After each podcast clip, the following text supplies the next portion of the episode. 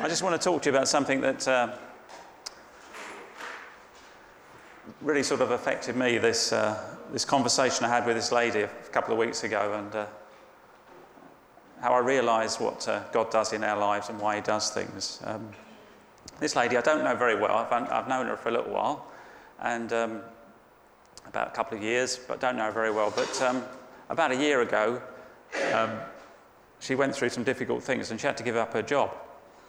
And uh, I, I, was really surprised because she seems to be one of those ladies who's, you know, she's a Christian. She's very caring, and you thought that wouldn't happen to her. But um, she had a stressful job, that didn't help, and I'm sure there was a few other things in her life that uh, was going on, and uh, this came to a point, something quite small happened, and uh, she had to give up this job, and, you know, I was very surprised about it, and uh, she, she wanted to be sort of left alone and nobody to contact her. But I was able to speak to her in the summer and then we met up. Um, she didn't tell me the details of it, but she told me what it felt like. And uh, being a Christian, you think, well, the church would help you.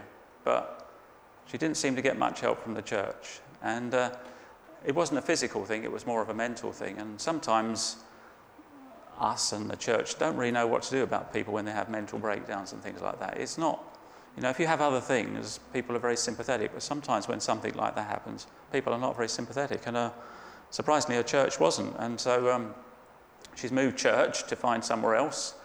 Um, and I think we, we wanted to help her, I wanted to help her, but there was nothing much I could do because she needed God's help, really. And you have to wait sometimes for God to, to do something. Anyway, she's, she's in a much better place, and she says she's just been transformed by what she's gone through.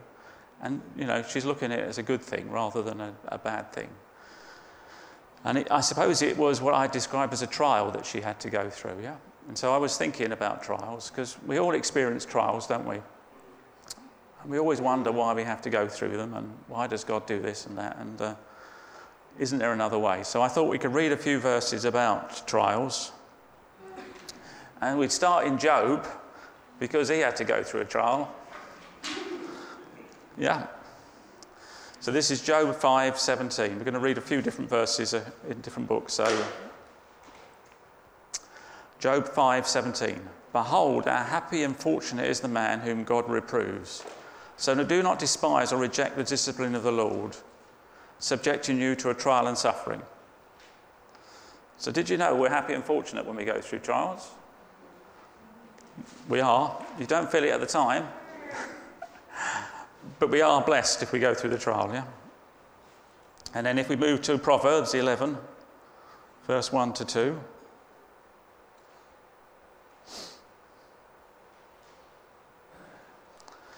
Proverbs 11, 1 to 2. A false balance and dishonest business practices are extremely offensive to the Lord, but an accurate scale is his delight. That's, a, that's an interesting thought, isn't it? And then he, then he says, when pride comes, boiling up with an arrogant attitude of self importance, then come dishonor and shame. But with the humble, the teachable, who have been chiseled by trial, and who have learned to walk humbly with God, there is wisdom and soundness of mind. Have you been chiseled by God? it's a very unusual term, isn't it? But have you been chiseled in your trial? Yeah? When I think of a chisel, I think of Tony working on the uh, round our house or on the thing with his chisel. He gets his chisel out and he doesn't want to do much, just wants to remove a little bit. Yeah, so that the door fits properly, so that the cupboard fits properly. Yeah, God's just chiseling us to make us fit into where He wants to be, and it's not big chunks; it's little chunks, and it's often. But uh,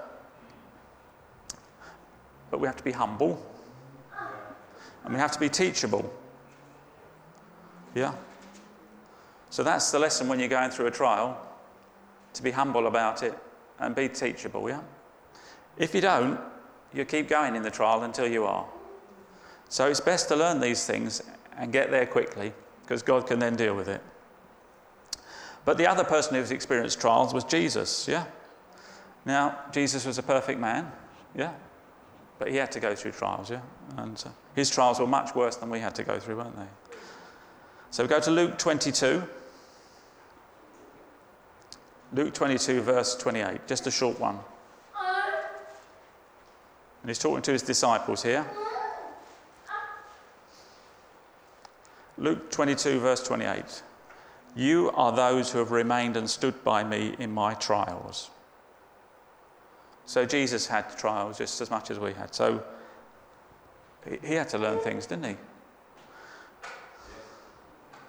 And then in John 12, 27,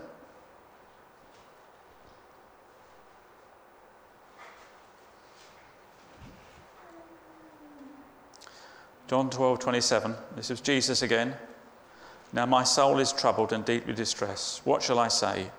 Father, save me from this hour of trial and agony. But it is for this very purpose that I have come to this hour, this time and place. Rather, I will say, Father, glorify, honour, extol your name. Then a voice came from heaven saying, I have both glorified it and will glorify it again. Yeah? This is when Jesus was uh, in the Garden of Gethsemane. Yeah? Must have been a terrible trial and agony for him, knew what was coming. And yet he was prepared to say, Lord, it's for your glory. Are we ready to say that in our trials? Are we ready to give up? Give it to God? Yeah. And then we can move to Hebrews 12, verse 3.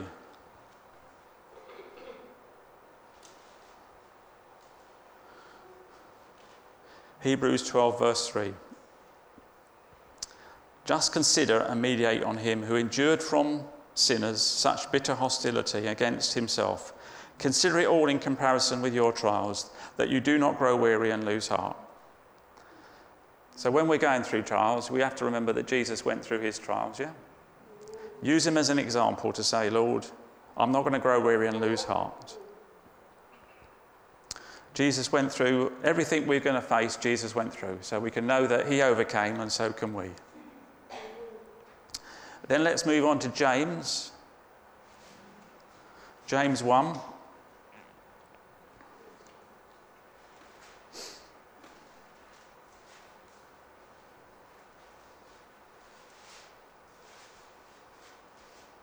James 1 2 to 4.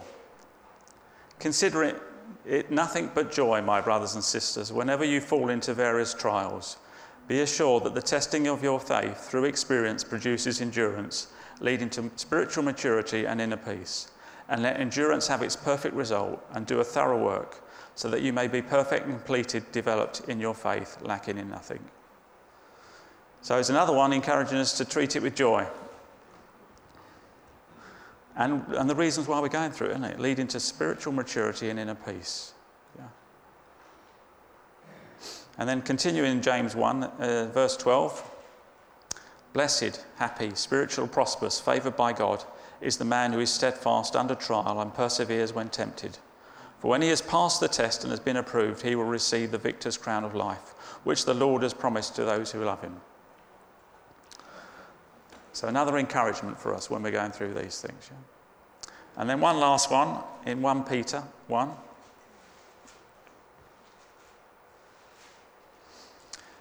One Peter 1, 1 to 6. In this you rejoice greatly, even though now for a little while, if necessary, you have been distressed by various trials, so that the genuineness of your faith, which is much more precious than gold, which is perishable, even though tested and purified by fire, may be found to result in your praise and glory and honour at the revelation of Jesus Christ. So, another one is encouraging us to rejoice, yeah, even in those trials. So, have you heard, as it's sunk in, trials are for our good, yeah? These are allowed by God, yeah? They're not a punishment, yeah? God doesn't punish us, yeah? I know people feel when they go through trials, other people think, well, they must have done something bad because God is try- giving them a trial. If it's a trial from God, it's for your good.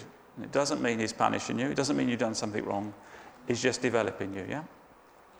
And everybody who's a Christian has to go through trials, yeah? I, can, I expect if I ask people here, they could come and tell me about the trials they've been through, how God has changed them. They could probably tell them about the trials they're going through at the moment, yeah? but everybody's got it, yeah? Um, things that happen to us are not all trials. Some of them are down to us, yeah? Some of them are our temptations, yeah? Some of them are our things, and it's important that we realize the difference between something that God has sent and something we brought on ourselves, yeah? Because if we brought on ourselves, we need to sort it out with God, yeah? Get right with God, get it straight, yeah? And that is it. And we've got to have discernment there about those things, yeah? So we've got to seek God and ask Him, Lord, do I need to do anything? Or is it you're doing something in my life, yeah? Really important because uh, so many of the things we do are our fault, aren't they? We blame, blame God, we blame the devil, we blame other people, but you know, if you really look at yourself and when God shows you, it's down to you. It's down to me. So we need to, need to reflect on that. But uh, when, when you're going through the trial, or perhaps even when you've been through it, you're always thinking, well, why, Lord, did I have to go through that? Yeah? It's nice to know why you're going through something, isn't it? It's nice to think there's a benefit here. Yeah? God doesn't always reveal it to us in the trial. He doesn't always reveal it to us after the trial. Sometimes you just have to accept that's what God's done. Yeah? But there's lots of reasons, and I've, I've heard lots of reasons, yeah? God is testing us, yeah? Okay? He's testing us. He knows we're going to get through the trial. He's not, he's not marking us, say, well, you did 8 out of 10. He knows we're going to get 10 out of 10, yeah? He's testing us. He's testing our faith. So when we get through it, we'll be better, yeah? Um, he's changing us. He's making us grow, yeah? It's all the things he wants to do. Um, and he's preparing us for what he wants to do next, yeah? There's some things in life we'd like to do, but we're not ready for it, are we? You know, we ask for things, but we're not ready for it, yeah? God's got to get us ready for these things, yeah? Because if you're not ready, then you're not going to be able to cope with it, won't you? Yeah. People say, I want a promotion. Well, you've got to be ready for that promotion, yeah? I want to find a wife. You've got to be really ready if you find a wife, haven't you? Yeah. and even more so if you find a husband. So, you know, these things we wish for, but God's got to get us ready, and we've got to be patient about it, haven't we? I think we ought to remember the main reason it is for God's glory. Yeah? That's what He's doing it for, His glory, yeah? And anything else is a benefit, yeah? The one I always find difficult is when people say, You went through that so you can help other people. And I go, Thank you, Lord. what about me? I didn't want to go through that for other people. But um, this lady who I was, who's gone through this thing was talking to me about it, and she, she was telling me about this thing. She was saying the church wasn't very supportive, and she moved church. Um, she, she, was, she felt inadequate. She felt that she wasn't good enough, and that everything that was happening to her was because of this, and so she moved on. But after she moved on, a few people from the church have approached her and talked to her about it, yeah, and said, "I'm going through something similar, and I want to talk to you about it." Yeah, they saw the difficulty she was facing, and asked her, "What, what did they see?" And she said, "They saw my fragility." Yeah, they saw that she was struggling. Yeah? She may have looked fine uh, before this happened, but they saw that she was imperfect. And she thought that was so lovely that people who have these things and couldn't talk to anybody else could come to her because they could see she was somebody who would understand. Yeah? Um, it's, not a, it's not a thing that I can exhibit very well, fragility. Yeah? I don't know about you, I'm not very good at doing it. Yeah? I think because you're a Christian, you sometimes think you've got to be all together all the time, yeah? If we're Christian and God has saved us, we've got to be perfect, yeah? But it doesn't work. But you can hide it to some degree, aren't you? Can't you? Some things happen and they're too big to hide, yeah, like this lady. She couldn't hide it. But that's how people realize we're human, yeah? If we are touched by things that happen to us, yeah? We're not superhuman, yeah? We're not perfect, yeah? But people think they have to be perfect to be a Christian, don't they? You talk to so many people, I've got to get my life right, I'm not good enough. We're no, we're no different to them, are we? And sometimes in our weakness, people can relate to us more than they can in our, in our strength. Yeah? And I thought, we can't really help people through their circumstances, yeah? One is people don't really want help some of the time, do they? And they don't want people to come along and say, I know how you feel, I've been through this, because they say, No, you don't know how I feel. you haven't been through this, yeah? Yeah. What we need to do is support them while God sorts their life out, yeah? And that's the only way we can do. Can we, can we listen? Can we be caring? Can we show them we know that you don't have to be perfect? We can. But there's no way we can sort people's lives out, yeah? Have you tried it? Doesn't work, does it? It can actually make it more difficult for people. Yeah? Because what they need to do is get to God, not to you and me. They need to, no good talking to the pastors, they need to go to God. Yeah? That's where they need to go, and that's where we need to place them. And I think, in terms of, if people see we fail as they do, yeah, they'll relate to us more. Yeah? So I just want to say, you don't have to be perfect to come to this church. Yeah? You don't have to pretend you're perfect. Yeah? You don't have to seem you're perfect. In actual fact, it works better if you're imperfect here. It's much more beneficial. Yeah? Don't strive to be perfect. Yeah? Nobody does. You may look at the pastors and say, oh, they look perfect. Just talk to their wives, their family. They'll put you straight on that. They're just like everybody else. Yeah? Um, how can we help people in this? Yeah? Um, we, we've put something on the notice board recently called spiritual welfare because we wanted to tell people that we care about them and, and how we are about certain things. And so I thought I'd read some of the things just to explain what, what we have for people in this church. Yeah? The welfare of the fellowship is something that we take very seriously. The polling points outline principles and values for a healthy fellowship protecting the congregation, leaders, and pastors from spiritual abuse. God loves a cheerful giver. We do not pressurize people to give or to sow. However, we do encourage tithing, and there is a great blessing in sowing both financially and with your time. Yeah? You shouldn't feel pressurized to, to do things, yeah? You should do it because God has blessed you. God wants you to do these things, yeah?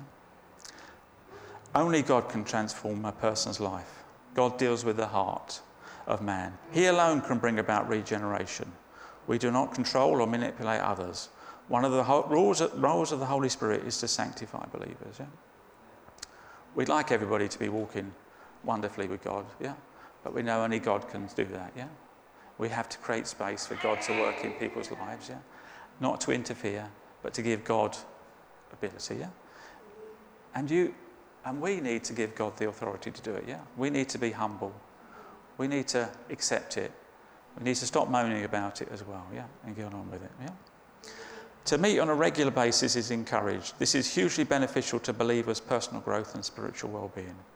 Our attendance, however, is not an additional condition, conditional requirements of salvation. An individual is saved through faith alone in Jesus Christ. Yeah? Yeah? There's nothing we can do to earn salvation. There's nothing we can do to lose it. It's a gift of God, yeah? But when you're saved, you want to do what God wants you to do. You want to do His works, yeah? Just as Jesus did on this earth, He came to do the works of the Father, yeah? And He did whatever He saw the Father do, and that's what we want to do, yeah? But your salvation is assured.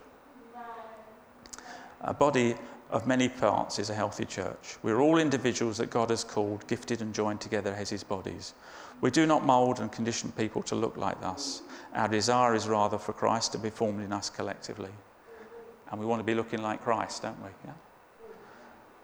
To be joined together, God does a bit of chiseling, yeah? So we, we fit closely together, yeah? So when you're chiseled, you remember you're fitting closely together, yeah? So I want to encourage you, yeah? And I need to encourage myself. We need to be real with people, don't we? We need to show our frailties, yeah? We need to show people that what they're going through is other people experience it, yeah? It's just your walk with God, yeah? You don't have to be condemned about it, yeah? You just have to rejoice, yeah? That's a tough thing to do, isn't it? A very tough thing to do in your trials is to rejoice, yeah? But God talks about sacrifices we have to make. We have to make that. So bless you. So just remember what that lady told me, yeah? It's in our frailty that we reach other people. Yeah? Not just in the church, at work, with our friends and family, yeah? That's what touches people's heart, yeah? It's not our perfect walk with God, it's our frailty and it's being human, just like them.